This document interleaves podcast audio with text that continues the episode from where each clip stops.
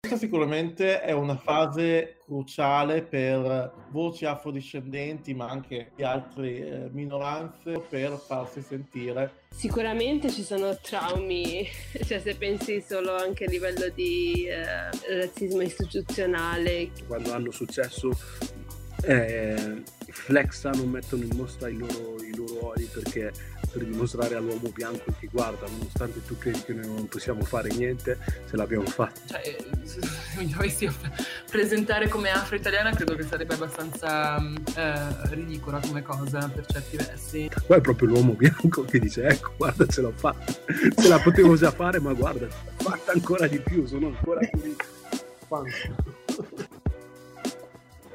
io sono Aria. Io sono Emanuele. Le, Le voci di Black Coffee, Coffee, il podcast italiano senza filtri sulle identità nere. Ci siamo, eccoci all'ultimo episodio di questa prima stagione di Black Coffee. Uh, per questa occasione vi proponiamo una conversazione che abbiamo avuto io e Emanuele Cunagi un artista italo-senegalese ed è un episodio un po' particolare perché in realtà la, la nostra chiacchierata nasce in maniera molto spontanea dove condividiamo riflessioni soprattutto riguardo l'identità, ma eh, in particolare le etichette, ma non vi svelo troppo. Però vi dico che le tematiche sono tante, la chiacchierata è stata molto interessante, ma anche questa volta molto lunga e quindi abbiamo deciso di proporvi quest'ultimo episodio in due parti. Oggi, giovedì 9 luglio, la prima parte e la seconda eh, giovedì prossimo, il 16 luglio. Buon ascolto. Oggi stavamo riflettendo sul, sul suffisso afro. E infatti poi questo è un po' un problema, eh, nel senso al di là di afro-italiano che abbiamo anche già un po' discusso io e Emanuele nel primo, nei primi episodi, ma poi eh, in realtà mi sono ritrovata anche a discutere sulla terminologia che è afrodiscendente. Tu come, come, come riesci a, a, gestirti con questi termini? sì, no, è interessante perché poi cioè, eh, anche nel contesto artistico, quando si parla, cioè di, adesso parliamo di afrodiscendenti, io fino all'altro ieri senso, sentivo sempre parlare di diaspora africana più che afrodiscendente.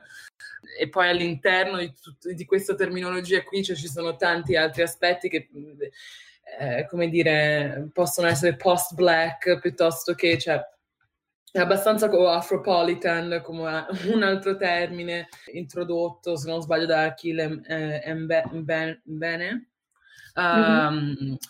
Insomma, ci sono diversi aspetti. Guarda, la cosa che nel contesto italiano, eh, appunto, il suffisso afro-italiano lo trovo abbastanza problematico perché mi sembra appropriarsi appunto di, que- di tutto quanto è quella che è anche una storia di cosa significa dire afroamericano, perché eh, evidentemente cerchiamo di suonare un po' in, in, quei livelli lì, in quei termini lì, no? Però sai che è, è un termine che all'interno porta un trauma, porta una perdita uh, generazionale di quella che è la, la, la propria, come dire, et, etnia, la propria, le, le, proprie differenze, ecco, mm-hmm. eh, di origine che si sono evidentemente perse nella storia per tutta una serie di motivi eh, che insomma conosciamo. Nel contesto italiano, ecco, quando si parla di, cioè, se mi dovessi presentare come afro-italiana, credo che sarebbe abbastanza eh, ridicola come cosa per certi versi, nel senso che eh, so benissimo da dove viene l'altra mia parte ed è anche un privilegio, se, vuole, se si uh-huh. vuole, il fatto che io conosca eh, il fatto di essere italo-senegalese, cioè l'origine appunto di, di mio padre, eccetera. Sono, sono, assolutamente d'accordo con te, nel senso che, cioè, poi ev- evidentemente questi sono argomenti comunque, cioè sono riflessioni comunque personali e, ehm, ed è difficile anche dire no, cosa è giusto, cosa è sbagliato, perché poi esatto. ognuno ha il proprio percorso, però appunto generalizzare, dare, mettere, metterci addosso questa etichetta che è forzata, comunque è, è diciamo è, un, è, anche un po' un pericolo perché comunque adesso noi siamo consapevoli delle nostre storie, siamo vuoi per i nostri genitori, per, per chi ci circonda, che comunque ci ha eh, insegnato, ci ha mostrato, ci ha, no? eh, abbia, abbiamo avuto questo legame trasmesso. che pa- magari per altri non è, non è così. Eh, però quello che, quello che un po' mi, mi preoccupa, se vogliamo dire così, è che magari tra altre generazioni, tra X generazioni, non ci sarà più questo legame così forte. No? e quindi effettivamente sì. poi magari si perderà e, e quindi que, quest, questa, questa, definizione, questo termine afro-italiano poi effettivamente ra- racconterà una realtà. Perché? Perché comunque eh, nelle generazioni precedenti, quindi la nostra e que- magari alcune dopo, eh, saranno ancora lì a lottare a dire quanto siamo italiani, qua- a-, a, dire mm. quanto amiamo l'Italia, quanto, quanto ci sentiamo legati a questo paese e per farlo dobbiamo mettere da parte la nostra cultura d'origine, le nostre origini, perché, perché per, non, per, non, per, mostrare che non siamo diversi dall'italiano bianco, che non, non, dobbiamo essere differenziati dagli altri, cosa che a me sinceramente mi mette i brividi.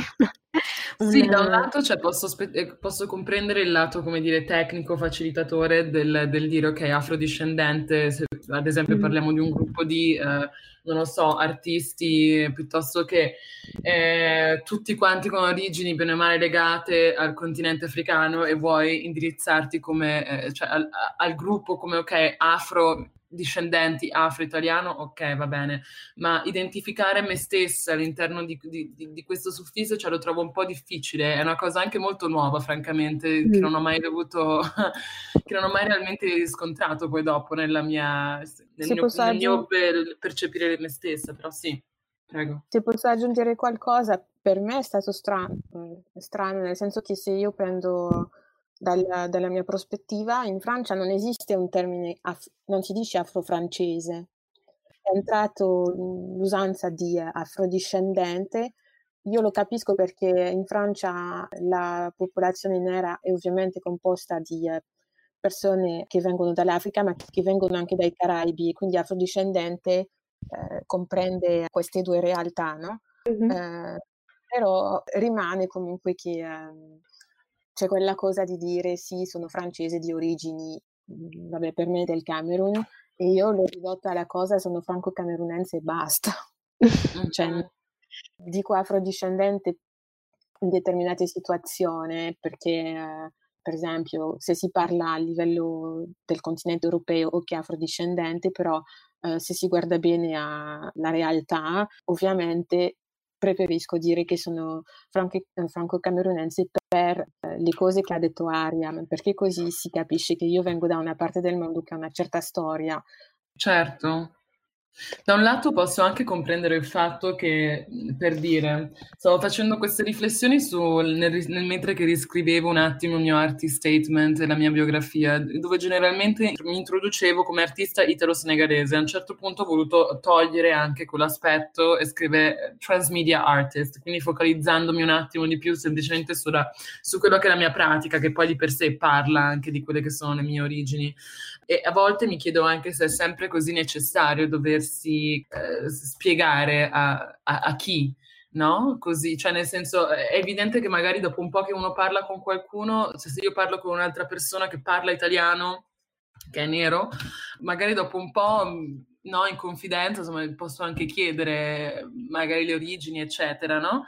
Però di certo non è la prima cosa che mi viene in mente, quando purtroppo, invece, quando mi capita per dire un, un, un episodio. Uh, ero a questa fiera di fotografia a Milano, il, mia.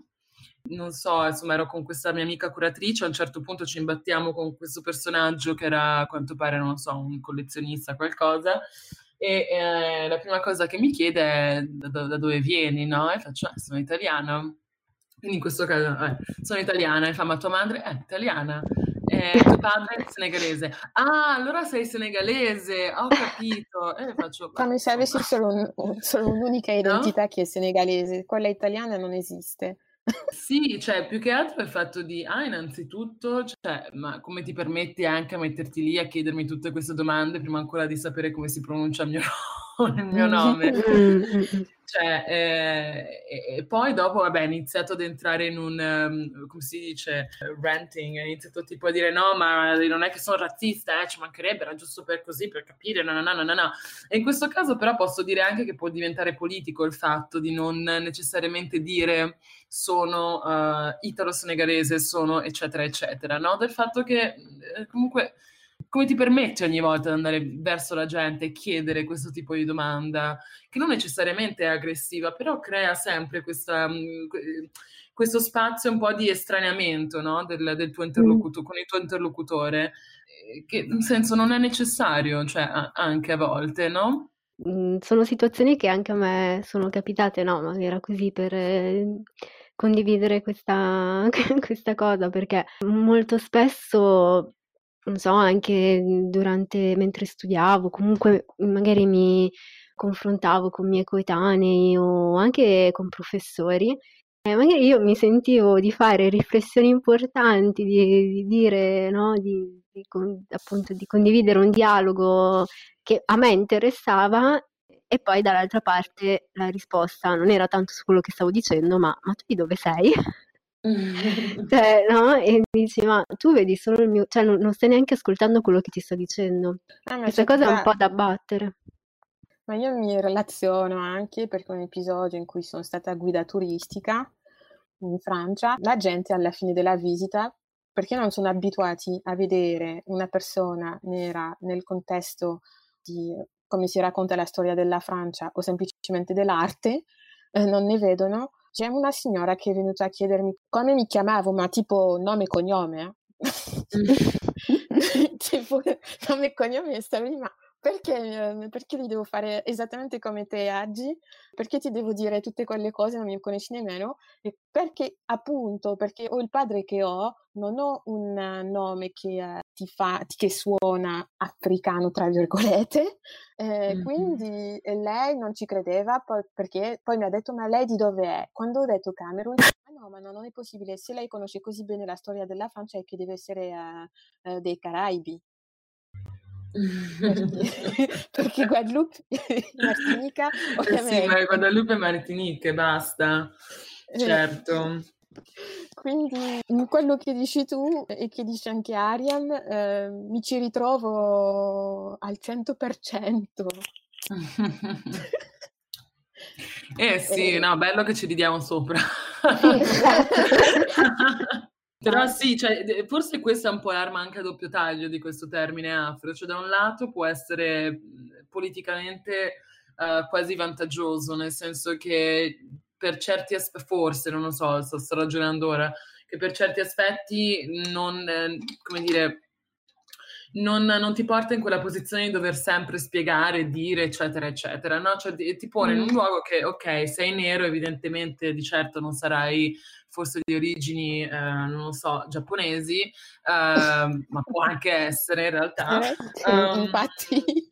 Esatto, eh, però diciamo, ecco, italiane, giapponesi, native, come possiamo intenderle, eh, sicuramente ci sarà qualcosa che sarà o uh, Southeast Asia oppure africano, non si sa, vabbè, eh, mm-hmm. non, non, te lo devo neanche dire, no? Mm-hmm. E che la trovo, eh, la trovo, ecco, anche un po' interessante, forse questo aspetto qui. Dall'altro, però, poi dopo, quando magari iniziamo a avere queste conversazioni interne tra, noi, tra di noi, ecco, trovo, trovo essere abbastanza complicato questo aspetto di, di, di, di creare questa unità in, di una comunità quasi immaginaria, di quella che dovrebbe essere appunto una comunità nera di origini africane italiana, no? Sì, anche perché, boh, non so, non so, poi possiamo entrare in tutta quanta un'altra serie di discorsi, poi dopo politici magari, di quelli che sono i diritti, mm-hmm. magari delle seconde generazioni, vi discorrendo, che non necessariamente includono solo ed esclusivamente afrodiscendenti, anzi, esatto. no?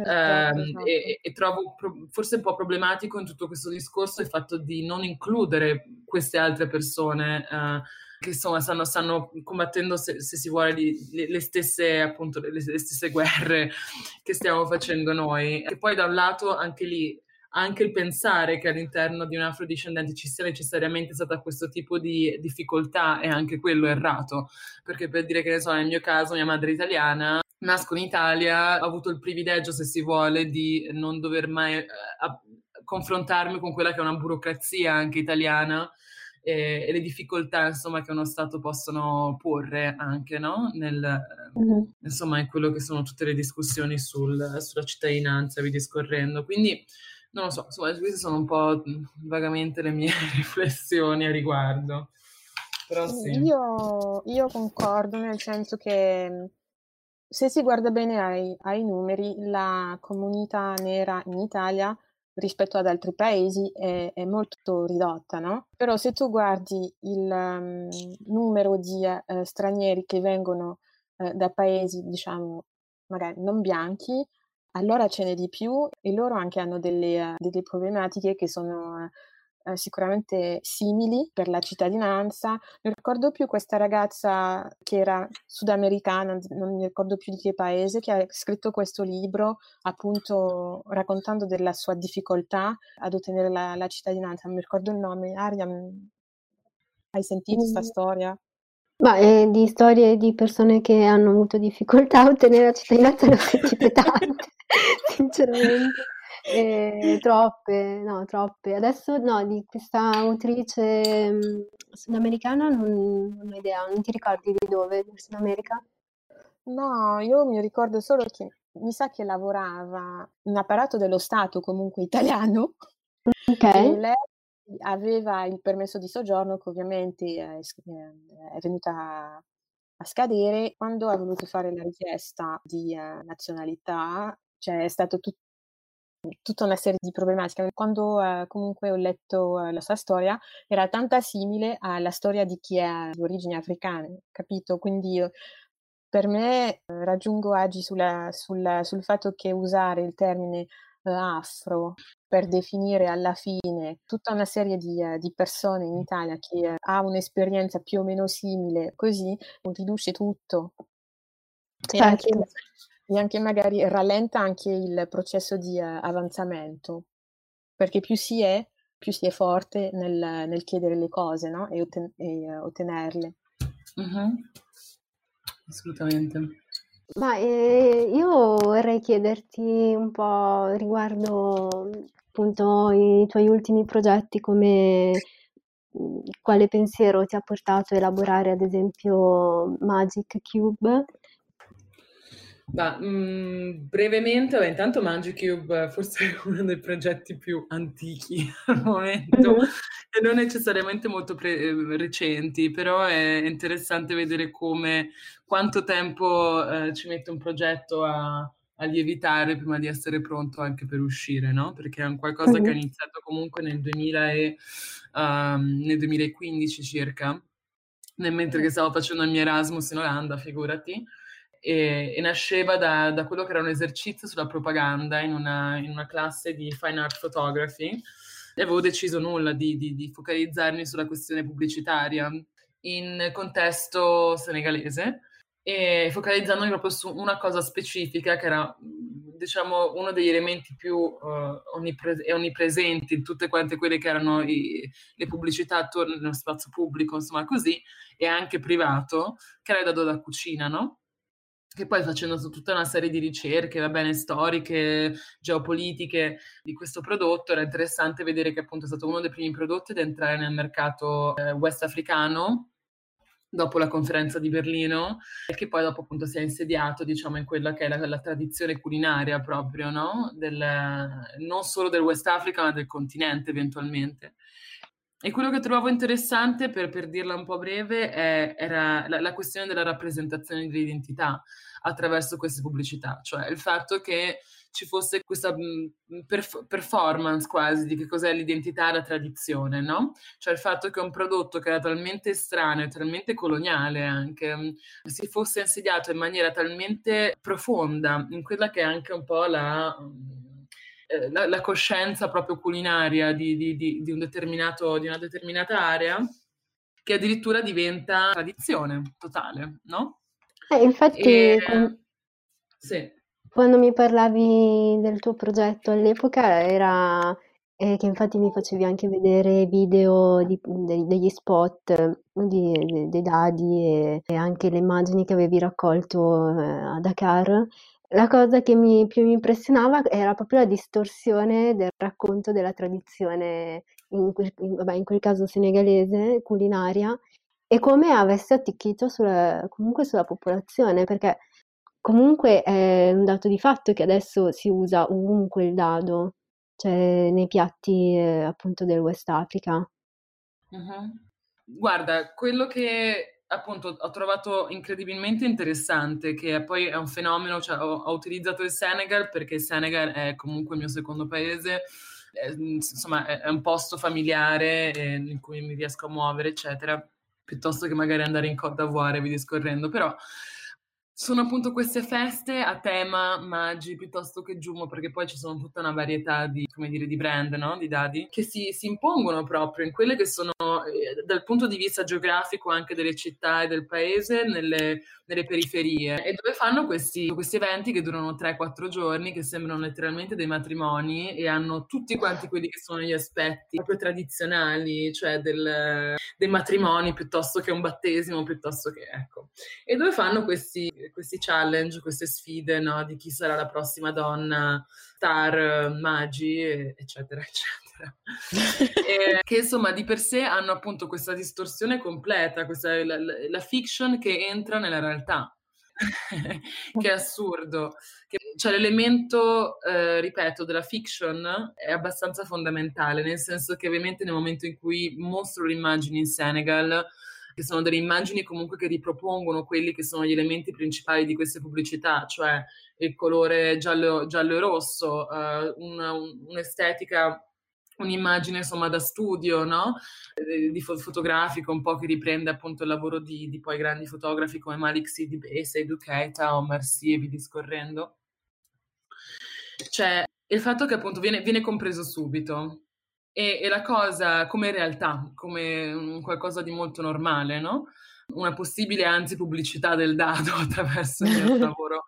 E invece nel momento in cui mostro le immagini in un contesto europeo, beh, innanzitutto c'è un aspetto che è quello di dover sempre introdurre, fare tutto quanto un, come dire, un, uno schemetto, insomma, storico, geopolitico, eccetera. Dall'altro c'è questo aspetto che le immagini sono molto distanti, evidentemente, perché non, sono, non è un tipo di immagine, non è un tipo di composizione che si vede in quella che è la sfera pubblica, eh, sicuramente europea. Neanche ora che...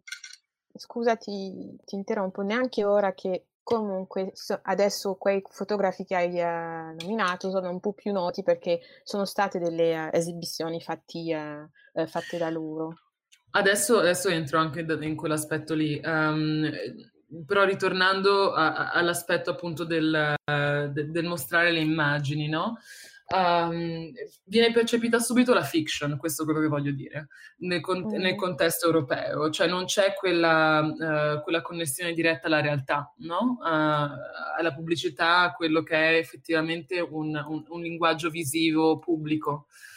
Dopo, nel momento, dato che io sono appunto un artista e lavoro comunque in questo ambito, quello che mi interessava uh, portare anche in, alla superficie attraverso questo lavoro non era solo semplicemente uh, fare una ricerca su quello che erano tutte le implicazioni geopolitiche di, del dado da cucina nel contesto westafricano, ma creare anche una relazione in quella che è l'estetica che um, se vogliamo rappresenta il, il, questa parte del continente, no? che è arrivata poi dopo anche a rappresentare eh, questo contesto grazie al mercato dell'arte internazionale nei confronti appunto dell'arte contemporanea africana. No? E qui appunto ritorniamo a parlare di Malik Sidibese, e Duquette e tutti quanti questi fotografi che hanno letteralmente modellato uh, quella che è la, la, percezione, ma anche le generazioni successive di, di fotografi e di artisti provenienti dal, dal continente e non solo, uh, della diaspora, anche mm. del, insomma, così. Quindi da non sottovalutare anche questo aspetto che è fondamentale. Ma mh, quello che chiedo poi dopo, anche attraverso questo progetto che si focalizza sulla questione del, del branding, no? Ok, del dado, eh? Però il dado diventa una metafora per qualcos'altro, cioè quali sono, com'è che eh, facciamo questa performance appunto di, di, una, di una, certa tradizione, no? E, e, per chi poi diventano queste immagini? Cioè chi è che, che, che, che trova come quasi una, Jewish, una jouissance nel vedere rispecchiata, reiterata questa, questa tradizione che di per sé non esiste, esatto. no? che, che, è una costruzione. E quindi motivo per cui nelle immagini poi dopo vedi che magari c'è una mano bianca che, che tende, che, che, tiene il velo no? a, a, una donna, che, tiene in mano un, un, oggetto che evidentemente è un oggetto uh, piatto, non è un oggetto tridimensionale, cioè tutto quanto questo, questo aspetto no? del, del, ripeto, della costruzione dell'identità. Ecco e, e, e come si, si, si, può creare una performatività di, di, di un'identità fondamentalmente, no?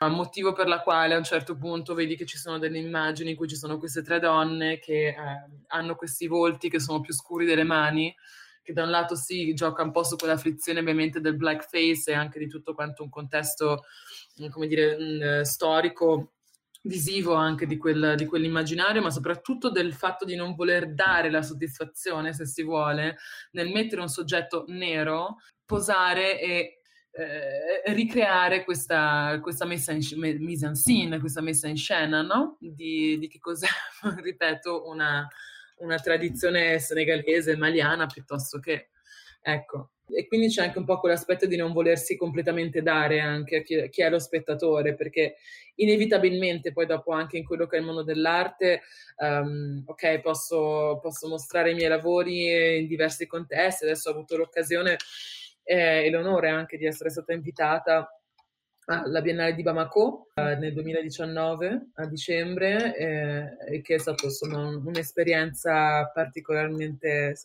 piacevole, specialmente dato il fatto che molti di questi fotografi che sono poi stati scoperti insomma eh, in, eh, come Malik Sidi Base Educata provengono appunto da Bamako. Oh, sì, sì, sì. E quindi ho avuto anche l'occasione di andare negli studi, anche se ovviamente loro non ci sono più, ma eh, così. E poi da lì, se si vuole, si potrebbe aprire tutto quanto un altro discorso anche su, su quella che è l'economia dell'arte e, ripeto, l'incentrare un'estetica in, eh, fotografica, in questo caso, nel ra- voler raccontare tutto quanto un, un mondo che è, pieno sue, delle sue complessità e di, di, di, insomma, di, tante rappresentazioni, se si volesse, certo. però... Questo è un po' Magic Cube. ok. Grazie. E... Qual è Stato. il tuo ultimo, ultimo progetto che hai fatto? Ma ehm, l'ultimo progetto, sto lavorando a un, a un progetto abbastanza corposo e collettivo, uh, eventualmente che vorrebbe eh, diventare collettivo, al momento è ancora proprio eh, agli albori, all'inizio, e sarà sul, um, sugli archivi iconografici di Dakar, però sì, è, è, un progetto che è abbastanza, sì, è abbastanza complesso adesso riuscire ad entrarci, anche perché proprio in, in, elaborazione, mi viene un po' difficile a volte anche riuscire a, a presentare dei progetti che sono proprio fa- nel, nel, processo ancora di elaborazione. Questo era giusto per dire che questo progetto qui che adesso sta prendendo pian piano forma e che, ripeto, vorrà prendere, vorrà mh, formarsi in... Eh, in maniera collettiva poi nel contesto appunto di Dakar, cioè collaborando con altri curatori eh, un po' della mia generazione anche senegalesi o della diaspora piuttosto che e altri artisti. Il primo passo, diciamo, verso questa, mm, questo tipo di lavoro dove, ok, lo faccio brevemente, nell'estate del 2019 ho passato tre mesi a Dakar per riprendermi un attimo mia, mm, dal mio esilio svizzero durato due anni riuscita, in cui non sono riuscita più a tornare in Senegal per questioni insomma, di lavoro, eccetera, eccetera. Quindi sono tornata, mi sono un attimo ripresa così, ho iniziato a fare delle ricerche che erano relative invece all'ultimo progetto pubblicato che è stato mm, Red Fever, che comunque anche quello è in processo, di, cioè è in continuazione, non, non, raramente vedo i miei lavori finiti, finiti. Insomma, nel mentre che stavo facendo le mie ricerche eh, nel, in quelli che sono gli archivi nazionali senegalesi, che sono degli archivi principalmente incentrati sul uh, periodo coloniale, ma che però insomma portano, portano con sé anche molto materiale post-indipendenza e via discorrendo. Uh, facevo delle ricerche appunto sul Nord Corea e sul, um, sul Senegal. Poi dopo, insomma, parlando con le persone che lavoravano all'interno degli archivi, mh, ero stata indirizzata agli archivi iconografici, che era un qualcosa, uno spazio che io onestamente non conoscevo e che non avevo mai preso realmente in considerazione a Dakar.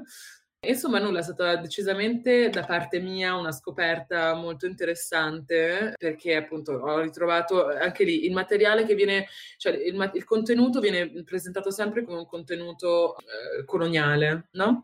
Sì. Ma in realtà eh, poi passando attraverso, guardando ogni cartella all'interno dell'archivio, la maggior parte del contenuto presente è post-indipendenza, quindi proprio un po' un periodo storico che, che eh, mi, ha, oltre ad affascinarmi, e non sono l'unica poi dopo anche nell'arte essere affascinata da questo momento, però insomma c'era molto di quello che erano altre ricerche che volevo fare che ho riscontrato qui dentro.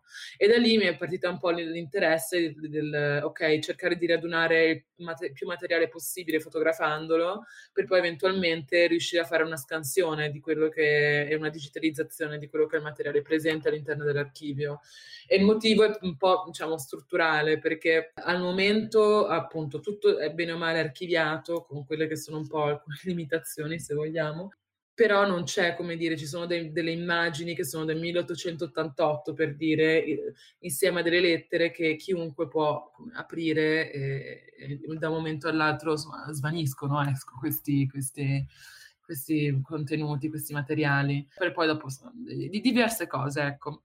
Quindi nulla, ero interessata a cercare di trovare una maniera di ricontestualizzare questo, questo materiale, vedere che, che, tipo di rilevanza potesse avere in, in un, per aprire insomma, un, un, discorso sociale, politico nel Senegal di oggi. E, e, per questo motivo appunto vorrei riuscire a collaborare il più possibile con altri artisti o semplicemente cultural makers, non so nel, nel, portare avanti questo discorso. Da un lato adesso il primo step ufficiale, se vogliamo, di questo progetto sarà con la Biennale di Dakar nel 2000, adesso vediamo, doveva essere tra un paio di settimane che dovevo partire, questo è un altro aspetto adesso Covid-19, dove dovremo ridiscutere un po' tutte quelle che sono le infrastrutture nell'arte e tutti quanti i sistemi, le biennali, vi discorrendo. Mm. Ad ogni modo, Uh, vedremo se prenderà luogo il 2000 nel 2021 o verso la fine del 2020 dipende.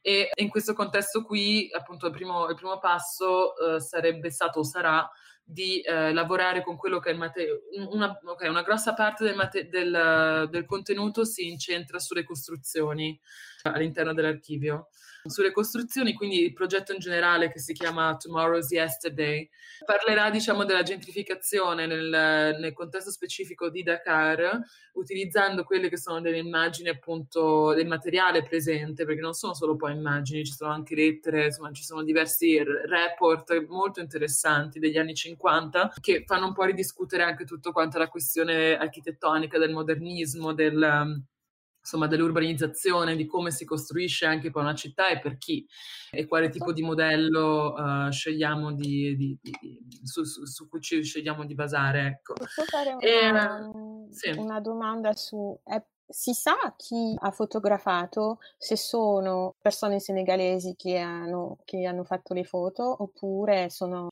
persone, eh, non so francesi, perché per esempio in Camerun so che quel tipo di cose negli archivi spesso non sono tante fatte da, da, dal, eh, dalle persone del paese, ma piuttosto eh, del, eh, dallo Stato francese.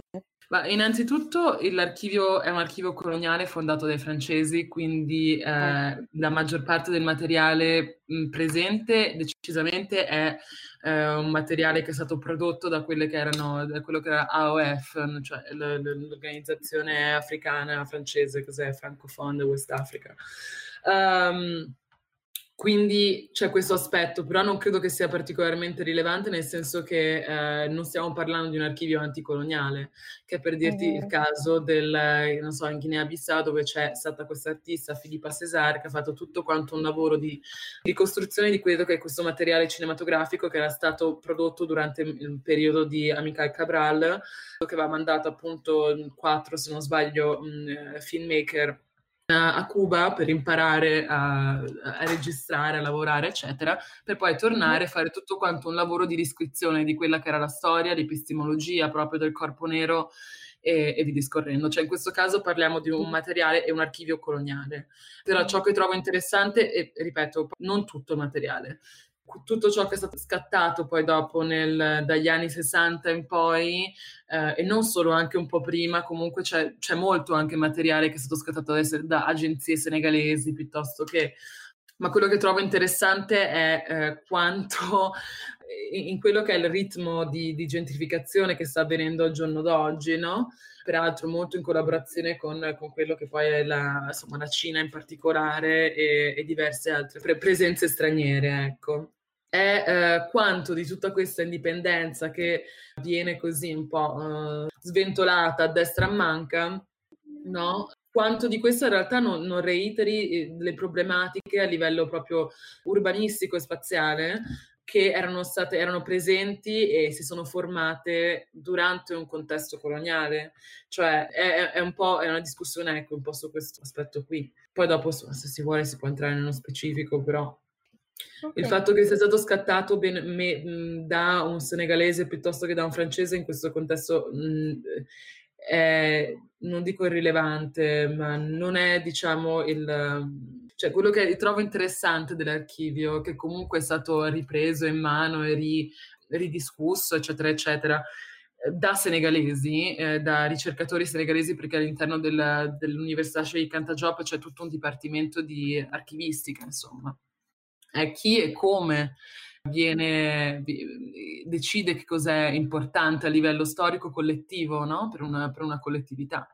Come mai all'interno del, dell'archivio ritrovo im, immagini più focalizzate sulle costruzioni e principalmente uomini e, e le, le, poche donne che sono presenti sono o la moglie del presidente Leopold Senghor, che peraltro era francese, piuttosto che la moglie di, eh, no, di Abdou Diouf, eccetera invece che, no? Quindi è un po' una, una, discussione anche su chi è che decide che cos'è storico e che cos'è un contenuto importante per, per noi, no? Per la, una, nostra ricostruzione anche storica, quindi ecco. Eh, ma rispetto invece alla tua esperienza eh, come studente di arte, eh, quindi uh-huh. tri- con, durante la, la triennale eh, qui a Milano, a Brera, all'Accademia di Brera, e, ma anche durante il tuo master. La, la, domanda che volevo farti era, secondo te gli studenti hanno a disposizione eh, degli strumenti che escano un po' da eh, una narrazione spesso e volentieri eurocentrica? Ok.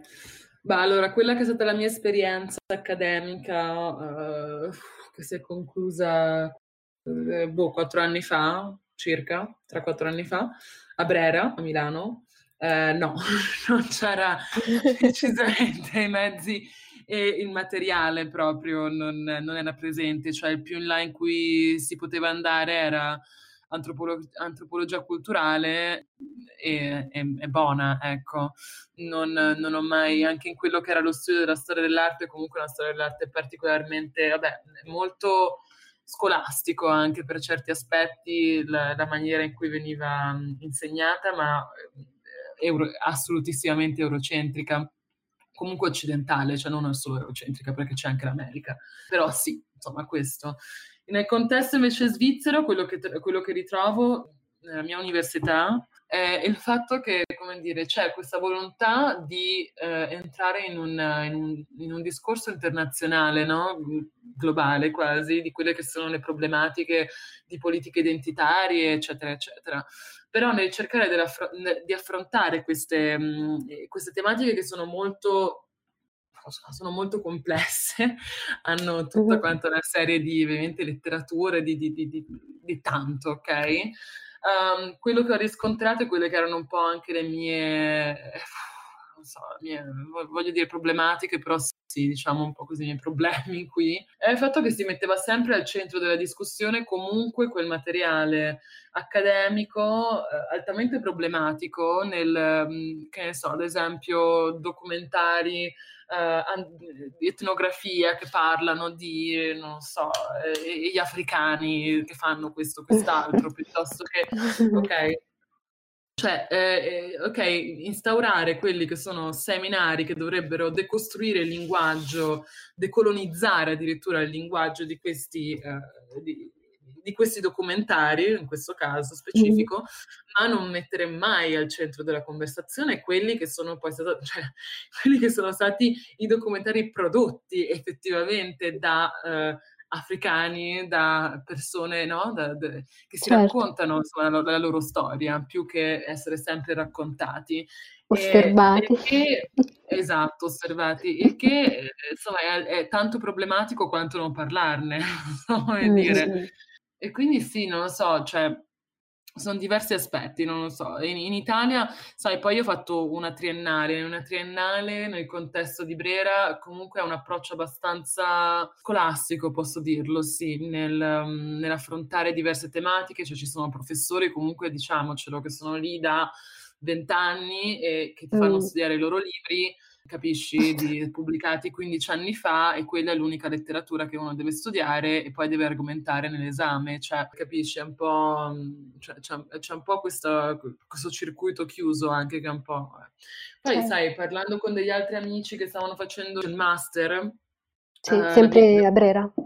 Sì, a Brera, esatto, okay. in fotografia, così sentivo che c'era un po' questa, questo voler cercare di approcciare questi, questi problemi, però anche lì eh, la maniera in cui viene fatta è sempre un po' come se fosse una, tema- una piccola tematica comunque abbastanza marginale che ok bisogna sapere perché ormai il mondo dell'arte si sta muovendo verso un'attenzione particolare poi dopo anche delle adesso parliamo di afrodiscendenti ok di, di culture che non sono necessariamente quelle occidentali mm-hmm. e, e, quindi c'è un po' quella necessità lì, però quello che rimane un po' il cardine del, no? di quello che uno deve sapere, che è un po' mm.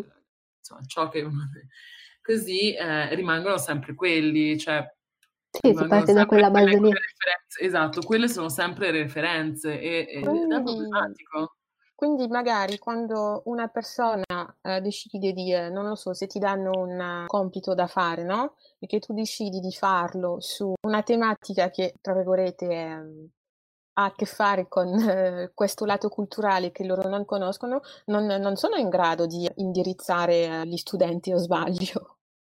No, assolutamente. Questo, guarda, ti posso dire, è stato il più grosso problema che ho difficoltà che ho dovuto affrontare ora nel mentre che stavo scrivendo la mia tesi, che era appunto sull'archivio postcoloniale nell'arte.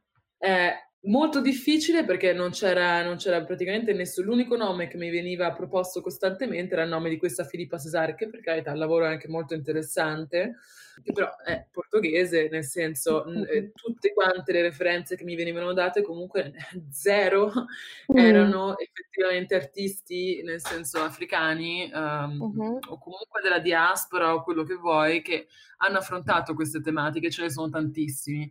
Quindi rimani un po' così, insomma, un po' come un pero, devi, devi cercare di, di, trovare tu la tua, la, la, il tuo percorso, ecco una connessione, una, un dialogo tra artisti, uso il termine afrodiscendente per capirci, in Europa, appunto una sorta di, non, non voglio parlare di comunità, ma proprio, cioè, immagino che comunque appunto tu viaggiando e sia per, per, i, per lo studio che per eh, i tuoi lavori, avrai incontrato altri, penso, immagino, altri afrodiscendenti nel tuo ambito, nel, nel tuo contesto. E mi chiedevo appunto per un po' anche aiutarsi a colmare questi vuoti eh, che le accademie, le accademie, hanno, se c'è una sorta di dialogo, eh, di, di, confronto, di, di scambio. Ma ti posso dire che um, lo scambio comunque avviene in quella che è la piattaforma del, cioè un po' del mondo dell'arte, no? di quelli che sono gli spazi, eh, gli spazi gli spazi per gli artisti per mostrare, per eh, creare, appunto, instaurare un dialogo in, questo, in questi termini, no? Non tanto, non lo so, poi dipende, insomma, io ho le mie amicizie, le mie cose e, e, e lì avvengono anche le mie discussioni, certo. il mio certo. senso di colmato un po' di solitudine per quanto riguarda certo. certe cose.